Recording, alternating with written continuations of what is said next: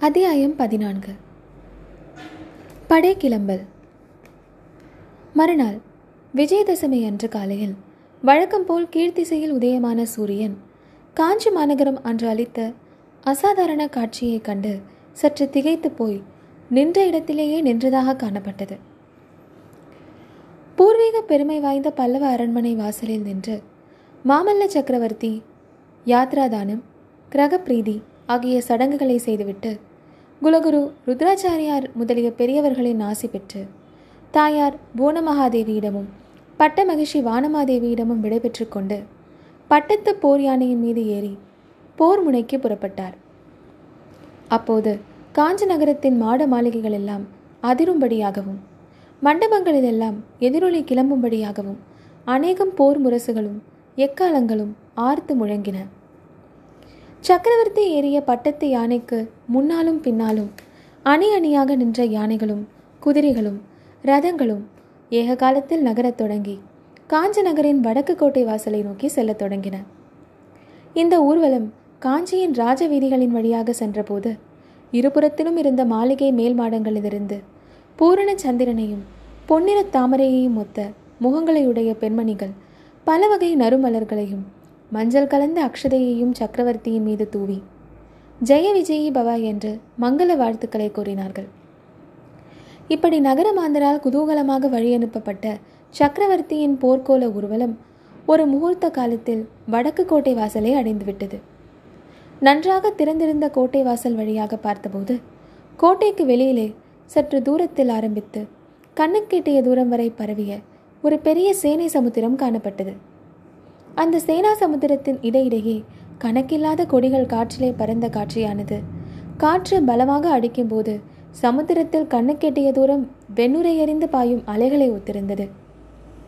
வடக்கு கோட்டை வாசலில் அகழிக்கு அப்புறத்தில் நின்று மாமல்ல சக்கரவர்த்தி கடைசியாக விடைபெற்று கொண்டது மாணவன்மரிடமும் தம் அருமை குழந்தைகள் இருவரிடமும் தான்.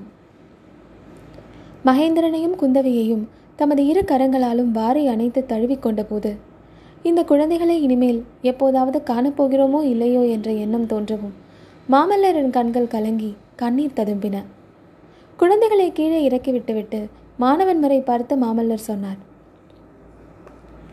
என் அருமை நண்பரே இந்த குழந்தைகளையும் இவர்களுடைய தாயாரையும் பல்லவ ராஜ்யத்தையும் உம்மை நம்பித்தான் ஒப்படைத்து விட்டு போகிறேன். நீர்தான் இவர்களை கண்ணும் கருத்துமாக பாதுகாத்து நான் திரும்பி வரும்போது ஒப்படைக்க வேண்டும்.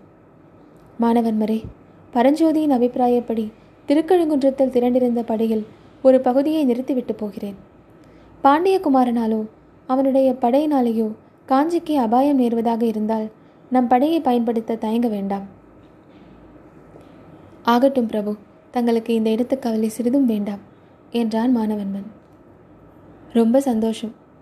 கடைசி நேரத்தில் எங்கே நீங்களும் வரவேண்டும் என்று பிடிவாதம் பிடிக்கிறீர்களோ என்று பயந்து கொண்டிருந்தேன். இதுதான் உண்மையான சிநேகத்துக்கு அழகு என்று உள்ளம் உவந்து கூறினார் மாமல்லர். அப்போது மகேந்திரன் ஆயிரத்தி ஓராவது தடவையாக அப்பா நானும் வாதாபி போருக்கு வருகிறேன்.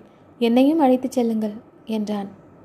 புதல்வனை பார்த்த மாமல்லர் மகேந்திரா இந்த வாதாபி யுத்தம் கிடக்கட்டும். இதைவிட பெரிய இலங்கை யுத்தம் வரப்போகிறது. உன் மாமாவின் ராஜ்யத்தை அபகரித்து கொண்டவனை போரில் கொன்று ராஜ்யத்தை திரும்ப பெற வேண்டும். அந்த யுத்தத்துக்கு நீ போகலாம். என்றார். இவ்விதம் கூறிவிட்டு மாமல்லர் சட்டென்று குழந்தைகளை பிரிந்து சென்று போர் யானை மீது ஏறிக்கொண்டார். அவ்வளவுதான். அந்த பெரிய பிரம்மாண்டமான சைனியம் சமுத்திரமே இடம்பெயர்ந்து செல்வதைப் போல் மெதுவாக செல்லத் தொடங்கியது.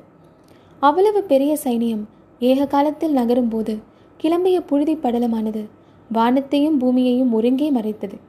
அந்த புழுதி படலத்தில் பல்லவ சைனியம் அடியோடு மறைந்து போகும் வரையில் மாணவன்மரும் மகேந்திரனும் குந்தவியும் கோட்டை வாசலில் நின்று கண்கொட்டாமல் பார்த்து கொண்டிருந்தார்கள்.